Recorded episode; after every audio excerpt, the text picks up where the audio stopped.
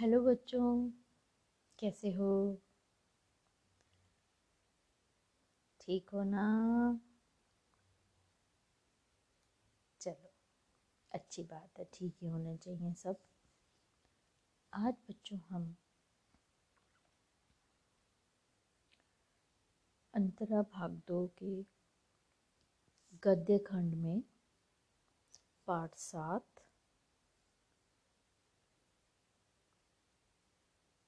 निर्मल वर्मा। लेखक हैं। और उनके, उन्होंने जो लिखा है, वो पाठ है हमारा, हमारी बुक में, जहाँ कोई वापसी नहीं। तो थोड़ा सा पहले निर्मल निर्मल वर्मा के बारे में जान लिया जाए। बच्चों, इनका जन्म हुआ था सन उन्नीस सौ उनतीस में। शिमला में। शिमला कहाँ पर है? हिमाचल प्रदेश में। इन्होंने क्या क्या शिक्षा प्राप्त करी? इन्होंने दिल्ली विश्वविद्यालय के सेंट स्टीफेंस कॉलेज से इतिहास में एमए किया। काम क्या किए बच्चे इन्होंने? चेकोस्लोवाकिया के प्राच्य विद्या संस्थान प्राग के निमंत्रण पर सन 1959 में वहाँ गए। और चेक उपन्यासों, चेकोस्लोवाकिया की लैंग्वेज है चेक। चेक उपन्यासों तथा कहानियों का इन्होंने हिंदी में अनुवाद किया। हिंदुस्तान टाइम्स तथा टाइम्स ऑफ़ इंडिया के लिए यूरोप की सांस्कृतिक एवं राजनीतिक समस्याओं पर लेख तथा रिपोर्ट रिपोर्टाज लिखे जो उनके निबंध संग्रहों में संकलित हैं।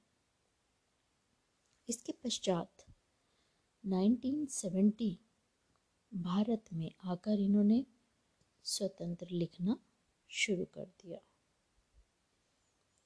अब इनकी रचनाएँ क्या क्या हैं? कहानियाँ हैं। परिंदे, जलती झाड़ी, तीन एकांत, पिछली गर्मियों में कौवे और काला पानी बीच बहस में सूखा तथा अन्य कहानियाँ आदि। उपन्यास भी लिखे इन्होंने।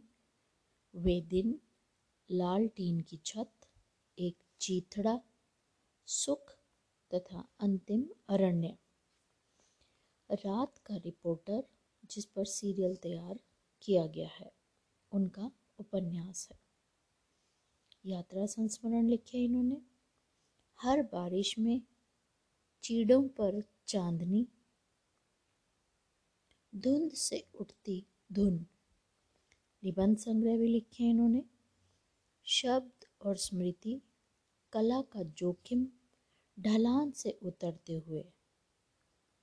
अब बच्चों, इनको पुरस्कार भी मिले हैं इन्होंने जो इतनी रचनाएँ लिखी हैं। तो उनमें क्या क्या पुरस्कार इनको मिले हैं? सन उन्नीस में कौवे और काला पानी पर साहित्य अकादमी पुरस्कार मिला है तथा अन्य कई पुरस्कारों से भी इन्हें सम्मानित किया गया है। साहित्यिक विशेषताएँ क्या हैं इनकी? निर्मल वर्मा नई कहानी आंदोलन के अग्रज माने जाते हैं। इनके लेखों में विचारों की गहनता है। इन्होंने भारत ही नहीं, यूरोप की सांस्कृतिक एवं राजनीतिक समस्याओं पर भी अनेक लेख लिखे हैं। अब इनकी भाषा शैली की बात की जाए। भाषा शैली में अनोखी कसावट है, जो विचार सूत्र की गहनता को विभिन्न उदाहरणों से रोचक बनाते हुए विषय का विस्तार करती है। शब्द चयन में जटिलता होते हुए मतलब शब्दों को चुनने का इनका जो तरीका है, उसमें जटिल होते हैं वो। लेकिन जटिल, मुश्किल होते हुए भी वाक्य रचना में मिश्र और संयुक्त वाक्यों की प्रधानता है। स्थान स्थान पर उर्दू और अंग्रेज़ी के शब्दों का प्रयोग भी किया है इन्होंने। भाषा शैली में अनेक नवीन प्रयोगों की झलक मिलती है और इनकी मृत्यु हुई थी सन 2005 में। ये तो करी हमने निर्मल वर्मा के जीवन के और साहित्य के बारे में चर्चा। अब हम आते हैं पाठ के ऊपर।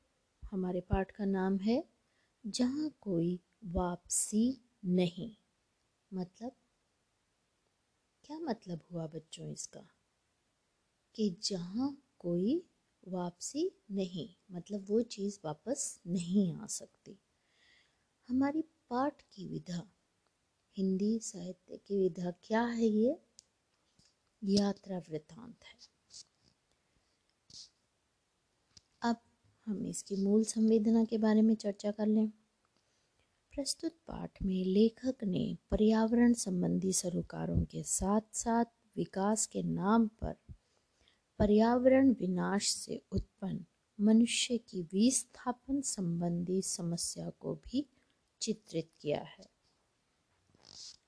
विस्थापन मतलब जो जहाँ पर स्थापित होते हैं, उनको वहाँ से उजड़ना पड़ जाए तो उस जगह से हटना पड़ जाए तो उसको हम विस्थापन कहते हैं।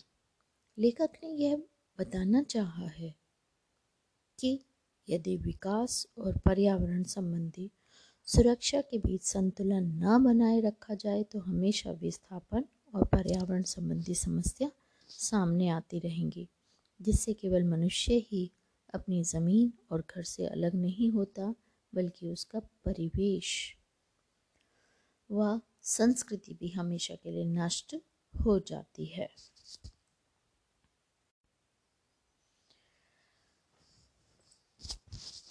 देखो बच्चों एक शॉर्ट में मैं आपको एक सारांश सा बताती हूँ इस पाठ के बारे में। जहाँ कोई वापसी नहीं, लेखक निर्मल वर्मा ने लिखी लिखी है और इनके द्वारा ये रचित यात्रा वृतांत धुंध से उठती धुन संग्रह का अंश है। लेखक ने औद्योगिकरण के विकास के नाम पर उत्पन्न विस्थापन की समस्या का चित्रण किया है। लेखक सिंगरौली क्षेत्र के विकास व विनाश की जानकारी प्रदान करना चाहता है।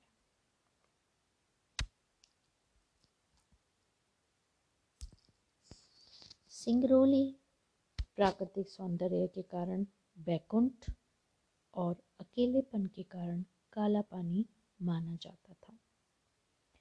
स्वतंत्रोत्तर स्वतंत्रोत्तर मतलब स्वतंत्रता के बाद। भारत के सत्ता अधिकारियों और उद्योगपतियों द्वारा अंधाधुंध यूरोप के औद्योगिकरण की नकल करने के दुष्परिणाम अमरोली प्रोजेक्ट की सरकारी घोषणा के कारण बसे बसाए गाँव उजाड़ दिए गए। अमझर गाँव, अमझर का क्या मतलब है? एक ऐसा गाँव जो आम के पेड़ों से घिरा रहता था, जहाँ आम झड़ते थे। जब से सरकारी घोषणा हुई कि अमरोली प्रोजेक्ट के तहत नवा गाँव के अनेक गाँव उजाड़ दिए जाएँगे, तब से आम के पेड़ सूखने लगे, उन पर सूनापन छा गया। ठीक ही तो है, आदमी उजड़ेगा तो पेड़ जीवित रहकर क्या करेंगे?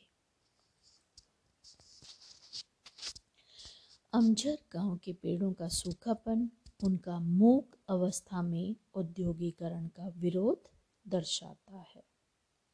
ग्रामीण वासी सुखद जीवन जीते हैं, परंतु विस्थापन के बाद शहरों में संघर्षपूर्ण जीवन जीने को विवश हैं, जिन्हें आधुनिक भारत के शरणार्थियों की संज्ञा दी गई है। हाँ तो बच्चों, आधुनिक भारत के नए शरणार्थी कौन हुए?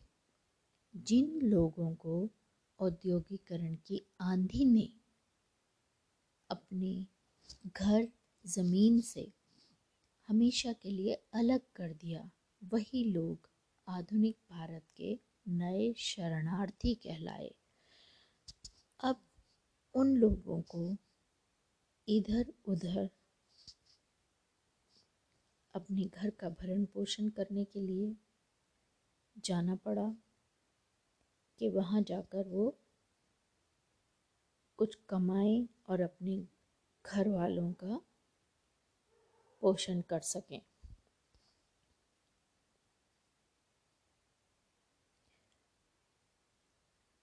सिंगरौली की समृद्ध और जीवन संपदा ही उसके विनाश का कारण बनती है। सत्ता अधिकारी और उद्योगपति औद्योगिकरण के नाम पर ग्रामीण अंचल को निर्ममता से उजाड़ रहे हैं। सिंगरौली के विकास, सिंगरौली में विकास के नाम पर सेंट्रल कोल फ़ील्ड ने National Super Thermal Power Corporation, पक्की सड़कें और पुल का निर्माण किया। औद्योगिकरण के कारण पर्यावरण संकट उत्पन्न हुआ। पाश्चात्य औद्योगिकरण की नकल से मनुष्य और संस्कृति के बीच संतुलन बिगड़ गया। प्रकृति, मनुष्य और सांस्कृतिक संतुलन को नष्ट होने से बचाने के लिए उचित उपायों की आवश्यकता है।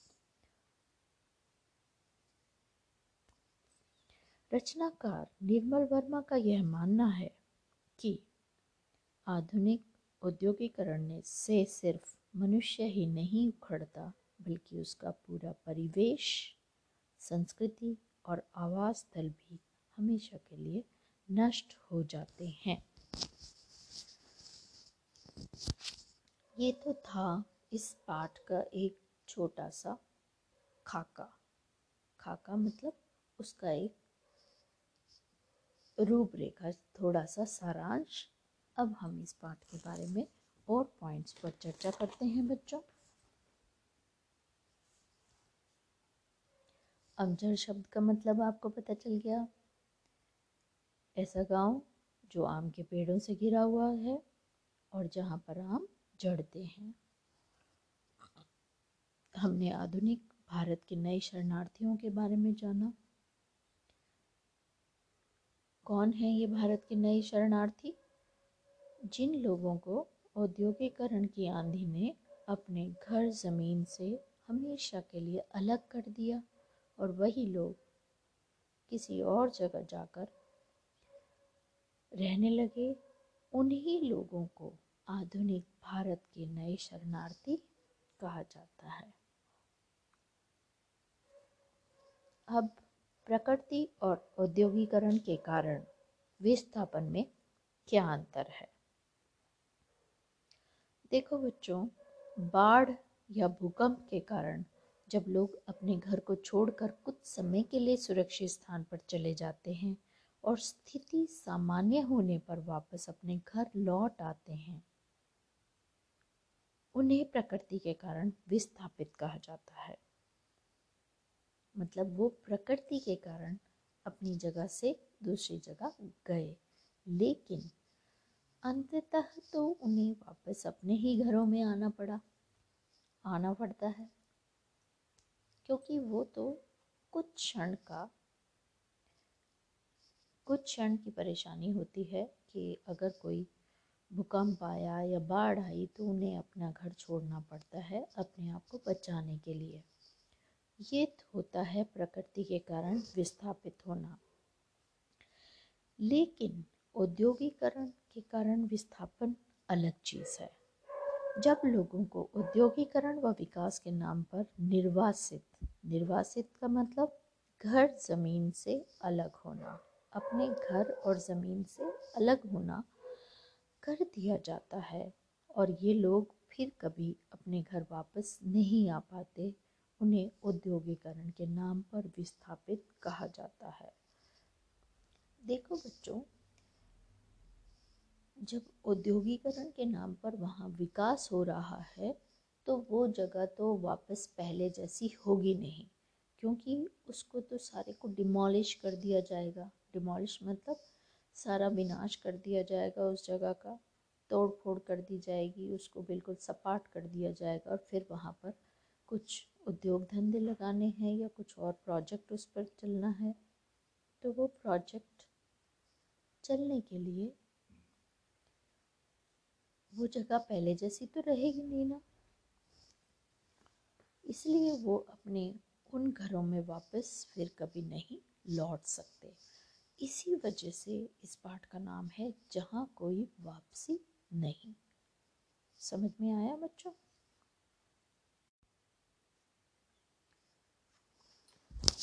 अब हम बात करते हैं यूरोप और भारत की पर्यावरण संबंधी चिंताओं के बारे में। यूरोप और भारत की पर्यावरण संबंधी चिंताएँ सर्वथा भिन्न है। यूरोप की कंडीशंस अलग हैं, भारत की कंडीशंस अलग हैं। यूरोप में मनुष्य और भूगोल के बीच संतुलन बनाए रखना पर्यावरणीय प्रश्न है। जब तक कि भारत में यही संतुलन मनुष्य और संस्कृति के बीच बनाए रखने का है। अब हम बात करते हैं सिंगरौली की उर्वरा भूमि, अपने लिए अभिशाप। जैसा कि मैंने पहले बताया कि सिंगरौली की जो समृद्ध और संपन्न संपदा थी, वही उसके लिए विनाश का कारण बन गई। कैसे? सिंगरौली की भूमि इतनी उर्वरा और जंगल इतने समृद्ध थे कि उनके सहारे शताब्दियों से हज़ारों वनवासी और किसान अपना भरण पोषण करते थे। आज सिंगरौली की वही अतुलनीय संपदा उसके लिए अभिशाप बन गई। तभी तो दिल्ली के सत्ताधारियों और उद्योगपतियों की आँखों से सिंगरौली की अपार संपदा छुप नहीं पाई। सिंगरौली, जो अपने प्राकृतिक सौंदर्य के कारण बैकुंठ और अकेलेपन के कारण काला पानी माना जाता था, अब प्रगति के मानचित्र पर राष्ट्रीय गौरव के साथ प्रतिष्ठित हो गया है। अब बच्चों, औद्योगिकरण के कारण पर्यावरण को कैसा संकट होता है? देखिए, ये सच है कि औद्योगिकरण ने पर्यावरण संकट पैदा किया है। औद्योगिकरण के कारण गाँव के गाँव उजाड़ कर लोगों की ज़मीन ले ली गई। ऐसा करके वहाँ का परिवेश तो खराब हुआ ही। साथ ही मनुष्य और उसका परिवेश भी उजड़ गया, जिससे प्रकृति, मनुष्य व संस्कृति का संतुलन गड़बड़ा गया। औद्योगिकरण के कारण स्थापित उद्योगों ने धुएँ व कचरे से पर्यावरण संकट पैदा कर दिया। औद्योगिकरण ने मनुष्य, प्रकृति और संस्कृति के बीच संतुलन को नष्ट कर दिया। हमें ऐसी योजनाएँ बनानी हैं जो इस संतुलन को बनाए रखकर विकास एवं प्रगति करे।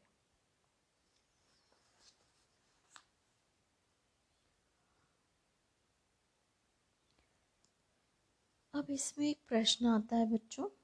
औद्योगिकरण ने पर्यावरण का संकट पैदा कर दिया है, क्यों और कैसे?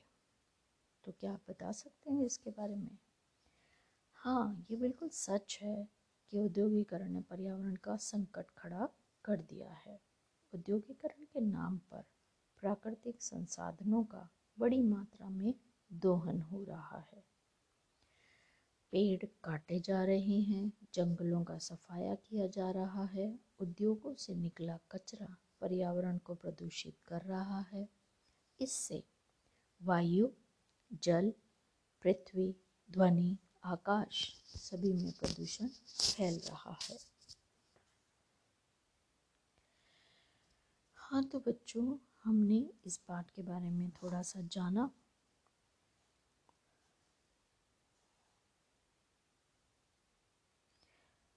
इस पाठ के अंदर कैसी भाषा का प्रयोग किया गया है? खड़ी बोली का प्रयोग किया गया है।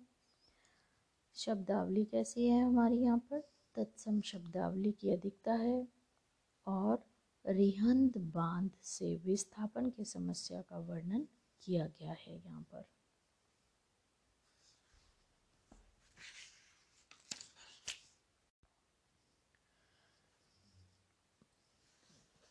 हाँ तो बच्चों, हमारा पाठ तो कंप्लीट हो गया है। से एक छोटा सा प्रश्न पूछती हूँ। जहाँ कोई वापसी नहीं, पाठ में किस मूलभूत समस्या की ओर हमारा ध्यान आकर्षित किया गया है? कोई बता सकता है इसके बारे में? चलो, अच्छी बात है आपको समझ में आया है। मैं ही थोड़ा सा बता देती हूँ। इस यात्रा वृतांत में लेखक निर्मल वर्मा ने औद्योगिकरण विकास के नाम पर पर्यावरण विनाश रूपी विस्थापन संबंधी समस्या को चित्रित किया है। लेखक का यह मानना है कि पश्चिमी देशों की अंधाधुंध दौड़ में प्राकृतिक संतुलन कहीं पीछे छूट गया है। विकास और पर्यावरण के बीच संतुलन होना चाहिए, नहीं तो यह विकास हमेशा विस्थापन, पर्यावरण संबंधी समस्याओं को जन्म देता रहेगा।